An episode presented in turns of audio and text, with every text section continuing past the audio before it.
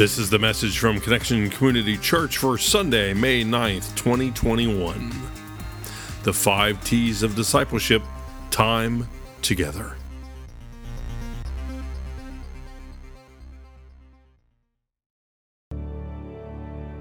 Well, good morning, Connection Church. Good morning, uh, here and at home, wherever you may be. So, this month we're talking about the five T's of discipleship, five aspects of our lives that we need to pay attention to if we are going to be disciples of Jesus Christ, if we're going to draw closer to Jesus in our daily walks, if we are going to be truly, truly be act, uh, active participants and not just casual observers in the new life that Jesus offers us. So last week, Stephanie Griffin did an exceptional job. Great job, Stephanie, as she shared with us the importance of um, transformational prayer. And uh, this morning, we are exploring the need for time together. Well, good morning, Connection Church. My name is Carrie Jones. I'm Alan Jones. And we are two sinners who have been saved by the grace of our Lord and Savior, Jesus Christ. We are so happy to see you today. And I just want to take a moment. the Kring family, Chris and Jeff. Now, this is a really cool thing. And hi, rest of the family. So, the reason why they have been online since last summer watching and lived in Middletown, but were waiting Hmm. until it felt safe to show up and, today. and in disciple class. And they're in part of Disciple last fall and now. They've already met a lot of you online. And now this is your first Sunday in person. Welcome. I hope it feels good to be here. Ah, that's so good. And it's so good to see all of you here and all of you online. And I want to give a shout out to Ted Politza. That new kidney's working, isn't it? Woo! Woo! Woo! He sent me a very nursey picture that showed that his kidney was working in this bag. It was just glorious. I just, I appreciated that as a nurse. Yeah. Anyway. All right, uh, let's pray together. Almighty God, thank you so much for the joy of today. And now settle us in wherever we are, right here, um, in our homes, if we're at work, if we're driving in a car, wherever. Just help us um, remove the distractions so that we can focus on you. And we pray this in Jesus' name. Amen. Amen. John Reed. John Reed. You may not recognize the name. He's a fictional character, and it's not the name he usually goes by. Story has it that back in the American Old West, John was part of a posse of six members of the Texas Rangers, led by John's brother, Captain Dan Reed. Now, this posse pursued a band of outlaws until they were betrayed by a civilian guide working for the outlaws, who led them into an ambush, killing all the Rangers except for John, leaving him as the Lone Ranger. There you go. Who, with the help of uh, his Native American friend Tonto, made it his life mission to capture the Cavendish gang, which he did, fighting for justice wherever needed along the way. Maybe you're familiar with the Lone Ranger from TV. I mean, I remember watching back when I was a kid.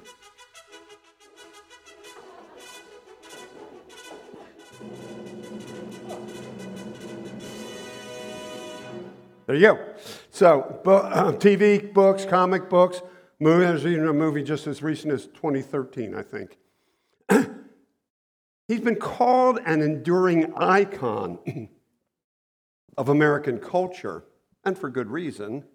He always conducted himself by a strict moral code, always above reproach. Now, there are some in here who have never heard that song. Has it, The William Tell Overture? Devin, have you heard of that, of, Lone, of the Lone Ranger?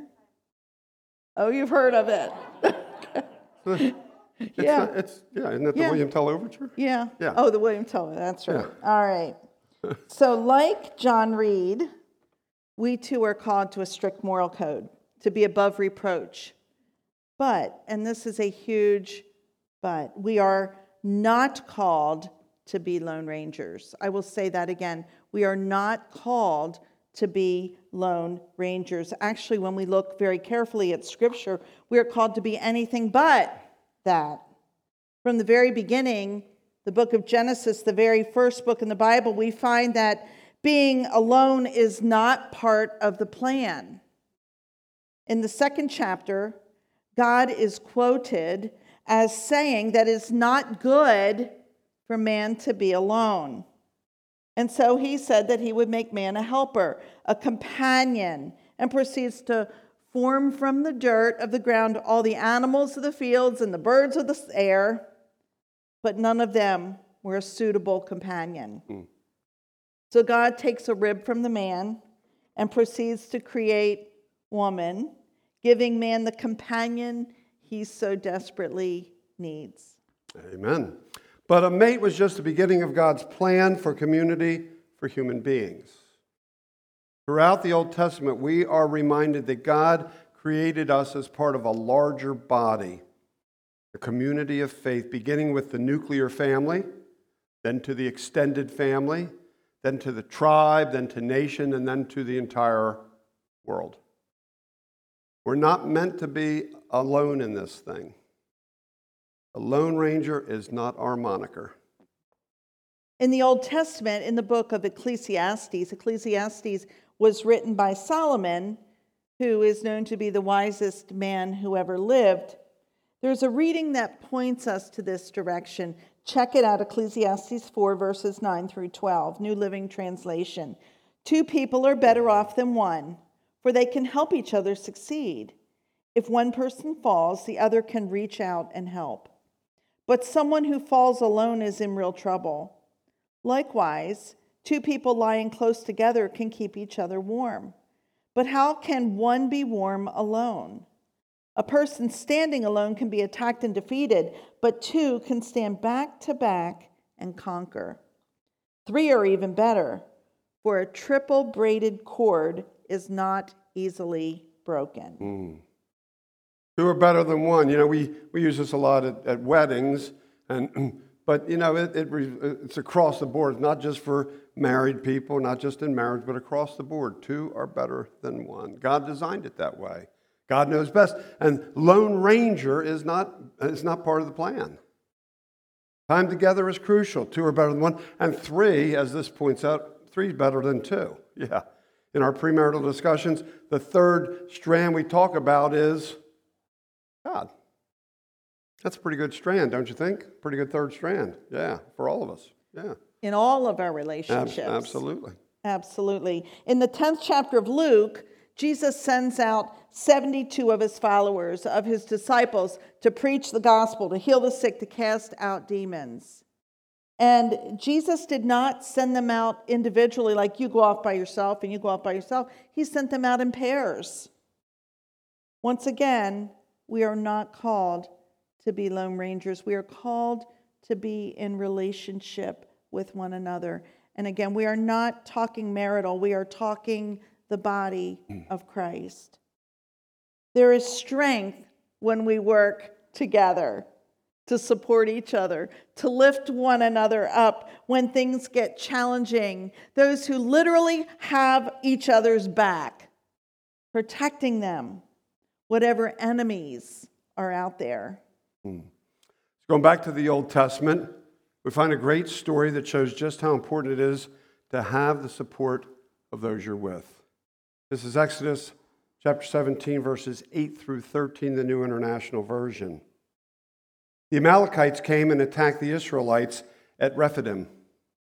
Moses said to Joshua, Choose some of our men and go out to fight the Amalekites. Tomorrow I will stand on uh, top of the hill with the staff of God in my hands. So Joshua fought the Amalekites as Moses had ordered, and Moses, Aaron, and Hur went to the top of the hill. As long as Moses held up his hands, the Israelites were winning, but whenever he lowered his hands, the Amalekites were winning. When Moses' hands grew tired, they took a stone and put it under him, and he sat on it. Aaron and Hur held his hands up, one on one side, one on, one on the other, so that his hands remained steady till sunset. So Joshua overcame the Amalekite army with the sword. Wow. this picture of Aaron and Hur holding up the hands of Moses when he got too tired to hold them up himself is so powerful. I remember a time, Alan, Yeah. when our church was going through some stuff. It was probably with the land and with the building and with quotes that came in and you know so many obstacles that God turned into miracles. But it was so overwhelming and so tired and I remember one night or one day we had a prayer meeting here and they sat us in this and they held up our arms and just prayed over us. And it was so beautiful and so symbolic that we aren't lone rangers leading this church. We are all in this together, hmm. brothers and sisters in Christ, Holding each other's arms. holding up. each other's arms up. Thank you. For those of you who have held my arms up during the really good times and the really hard times, there's a lot of you that. in here. Thank you.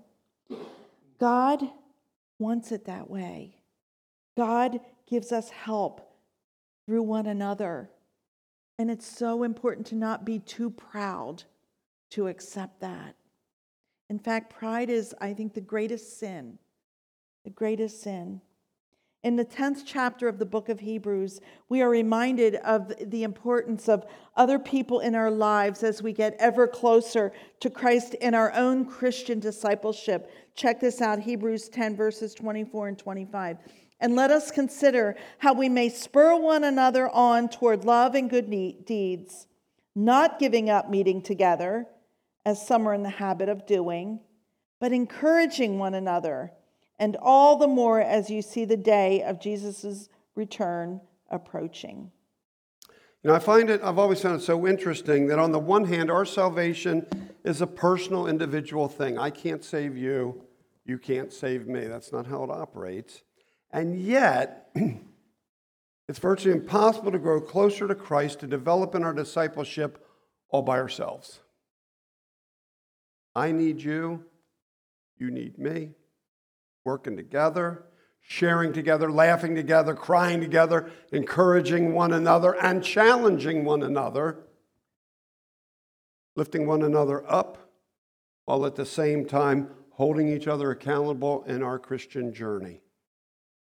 Being lone rangers is contrary to our development as disciples of Jesus Christ. To be a disciple is to be filled with grace. And again, this does not happen in isolation, but with the help of those around us as we grow together. John Wesley, who was the founder of Methodism, he shared this idea of different aspects of grace. Now, grace is God's unmerited love that we can't do anything about except to receive it, it is a gift. But one aspect of the grace is called prevenient grace. Say prevenient. Prevenient. Prevenient. It's that grace that God shares before we even realize it. It's that love that we experience before we understand what it's all about. It's a first step. It's a it's a wooing into relationship with God. And so that's kind of what uh, Abigail's baptism is. She absolutely had no clue about what was going on and thought she wanted it and then she didn't like it. But that'll preach. Mm, mm, mm, and God was aware of it. God, she could have thrown a full blown tantrum on this platform, and God was going to love her anyway and continue to woo her into a relationship with help. Now she's in the nursery now and she's getting loved on, and that's part of all this.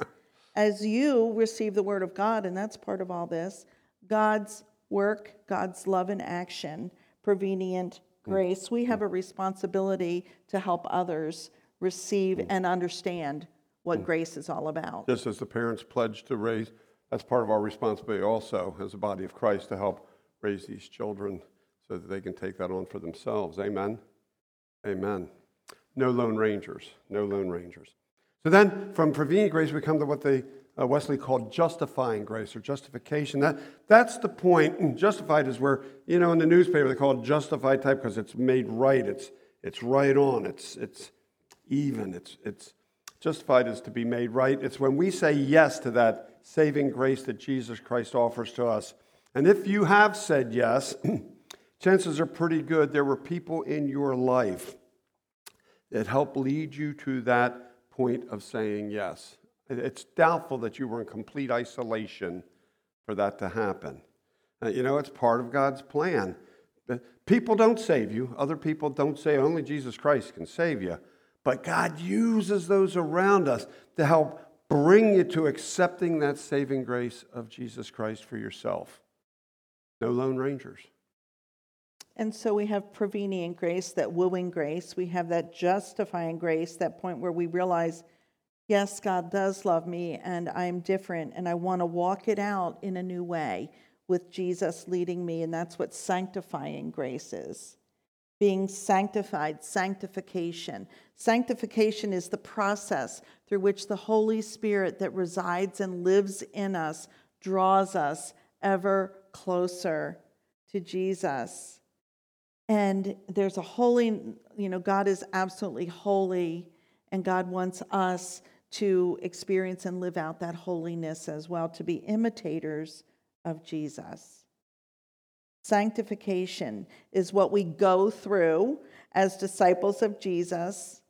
Being a disciple basically means, as I said a moment ago, being an imitator of Jesus, looking more and more like him. The more we get to know him, the more we reflect him. It's like when you hang out with somebody, you know, you kind of, if you do it a lot, you sort of end up taking on each other's traits. Well, that happens with Jesus too. The longer we hang out with Jesus, the more Jesus like gets in deep. So sanctification and discipleship go hand in hand.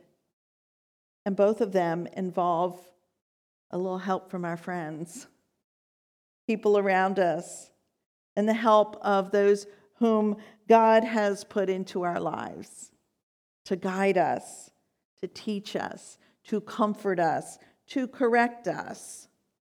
Doesn't feel good, but it's important to have those people who can speak truth into our lives as well. We are in this together. No lone rangers. Mm. And so there were three aspects of grace that we just talked about, but there are also three levels through which we live this out. And on the one level, we have those people in our lives who we're very, very close to, we're intimate with, we share everything with them. It, it's usually maybe one, two, maybe three people who we get really close to. You, you know, the ones that you can just absolutely count on, the ones you can uh, be vulnerable with, tell them those dark, those sides of you that you don't want everybody to know, the, the ones that you aren't afraid to call out and aren't afraid to call you out. We're reminded of this Proverbs 27 17. As iron sharpens iron, iron, so one person sharpens another. These are the sharpeners in our lives. Jesus is a good, good model for us. You know, he had a disciple, but he had that inner circle of disciples Peter, James, and John. Those three guys who it was just more intimate, more special time, closer with them. Jesus relied on them and shared with them things that he didn't share with the others. And it's important to have a Peter, James, and John in our lives as well. And so the next level is what here at Connection we call the small group level, and that may be four to 12, perhaps. You know, those numbers aren't hard and fast. And those are people that meet regularly together that we can count on that we share joys and challenges with. Michelle talked about that in her testimony, things that we can bounce things off of, who aren't afraid to tell us when we're messing up, not afraid to hold us accountable. This would be a group where we would study scripture with, we'd look for encouragement, um, accountability again, and that we might even do life with. Some can be study groups like Disciple, where we might not share exactly what's going on in our life, but we sure do go, go deep in the scripture together. And it's short term. Small groups look all different ways. There isn't a one size fits all. This is um, the kind of group that uh, when somebody tells us so and so is having surgery on June 1st, they've already talked about it and they're just informing us what's going on so that we can pray. I mean, they're already there, first on the scene.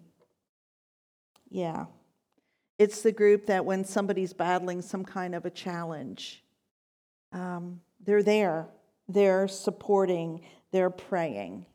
And again, uh, the model for this is Jesus and his small group, and that consisted of 12 disciples. Wow, that's awesome. Now, they actually live together. I don't live with my small group in a house, but we do live together in our hearts, and it's very cool. The disciples shared everything together, caring and sharing and daring. And I'm sure that they did not always agree on everything, but they worked it out and they lived life together, encouraging and holding one another accountable. I'm not sure they held Jesus accountable, but they probably worked on each other together. Well, Peter tried when he said, No, that can't happen to you, Lord. And he says, Get behind me, Satan. Yeah, so, that didn't work yeah, out. Yeah, be careful well. when you're trying to do that. Yeah. yeah. And then finally, we get together in large group settings, like today. Again, throughout Scripture, we, we find God's uh, uh, people meeting in large group, most often in worship, uh, to praise God, to sing His praise, and to hear His word. And you know, as we found through this COVID experience, we can worship in our individual places. We've done that. Online, some here, some there. And again, there is nothing that can take the place of being here together in person. Nothing can take the place of that. In one place, joining our voices as we sing the songs, as we shout the praises, as we share in the word of our Lord and Savior Jesus Christ. There's a reason that God created the church. It's not our create, God created the church. And why it's so important, and that's not the building, but the people, the gathering together in worship. And that's why it's so important for us to gather together in person as the body of Christ. Reminds us here of Psalm 100. Psalm 100. Shout for joy to the Lord, all the earth. Worship the Lord with gladness. Gosh, it was so fun to worship to Child of Love this morning. Just that unabashed worship of Jesus. Know, uh, come before him with joyful songs. Know that the Lord is God. It is he who made us, and we are his. We are his people, the sheep of his pasture. Enter his gates with thanksgiving and his courts with praise. Give thanks to him and praise his name, for the Lord is good, and his love endures forever. His faithfulness continues through all generations. Amen, amen. And again, Jesus is our model. Here's what we read in Luke, Luke 4:16. He, Jesus, went to Nazareth, where he had been brought up, and on the Sabbath day he went into the synagogue. Here's the key, as was his custom the Son of God, his custom was to go on Sabbath. What was equivalent of our Sunday morning, he went to church. Yeah. Important for Jesus. If it was important for Jesus to make a routine of going to church, it's certainly important for us. Again, again, we're preaching to the choir here, aren't we? um, since you're all here today, our, our hope is that, that this is a I want to say habit because habits you do without thinking. It becomes a custom, not even routine, but a custom, a part of your part of your uh, living experience. Uh, Sunday to be here together, if at all possible. Time together. We are just coming out of a time when we all felt so isolated. Can we think back a year ago where we were in sheltering in place?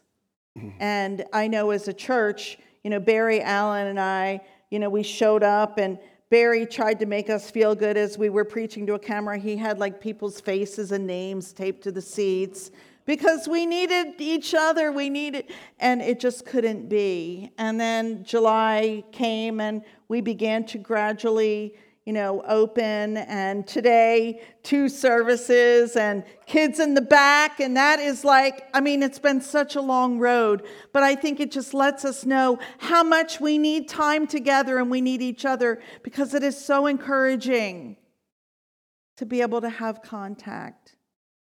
We are not designed to be isolated from one another.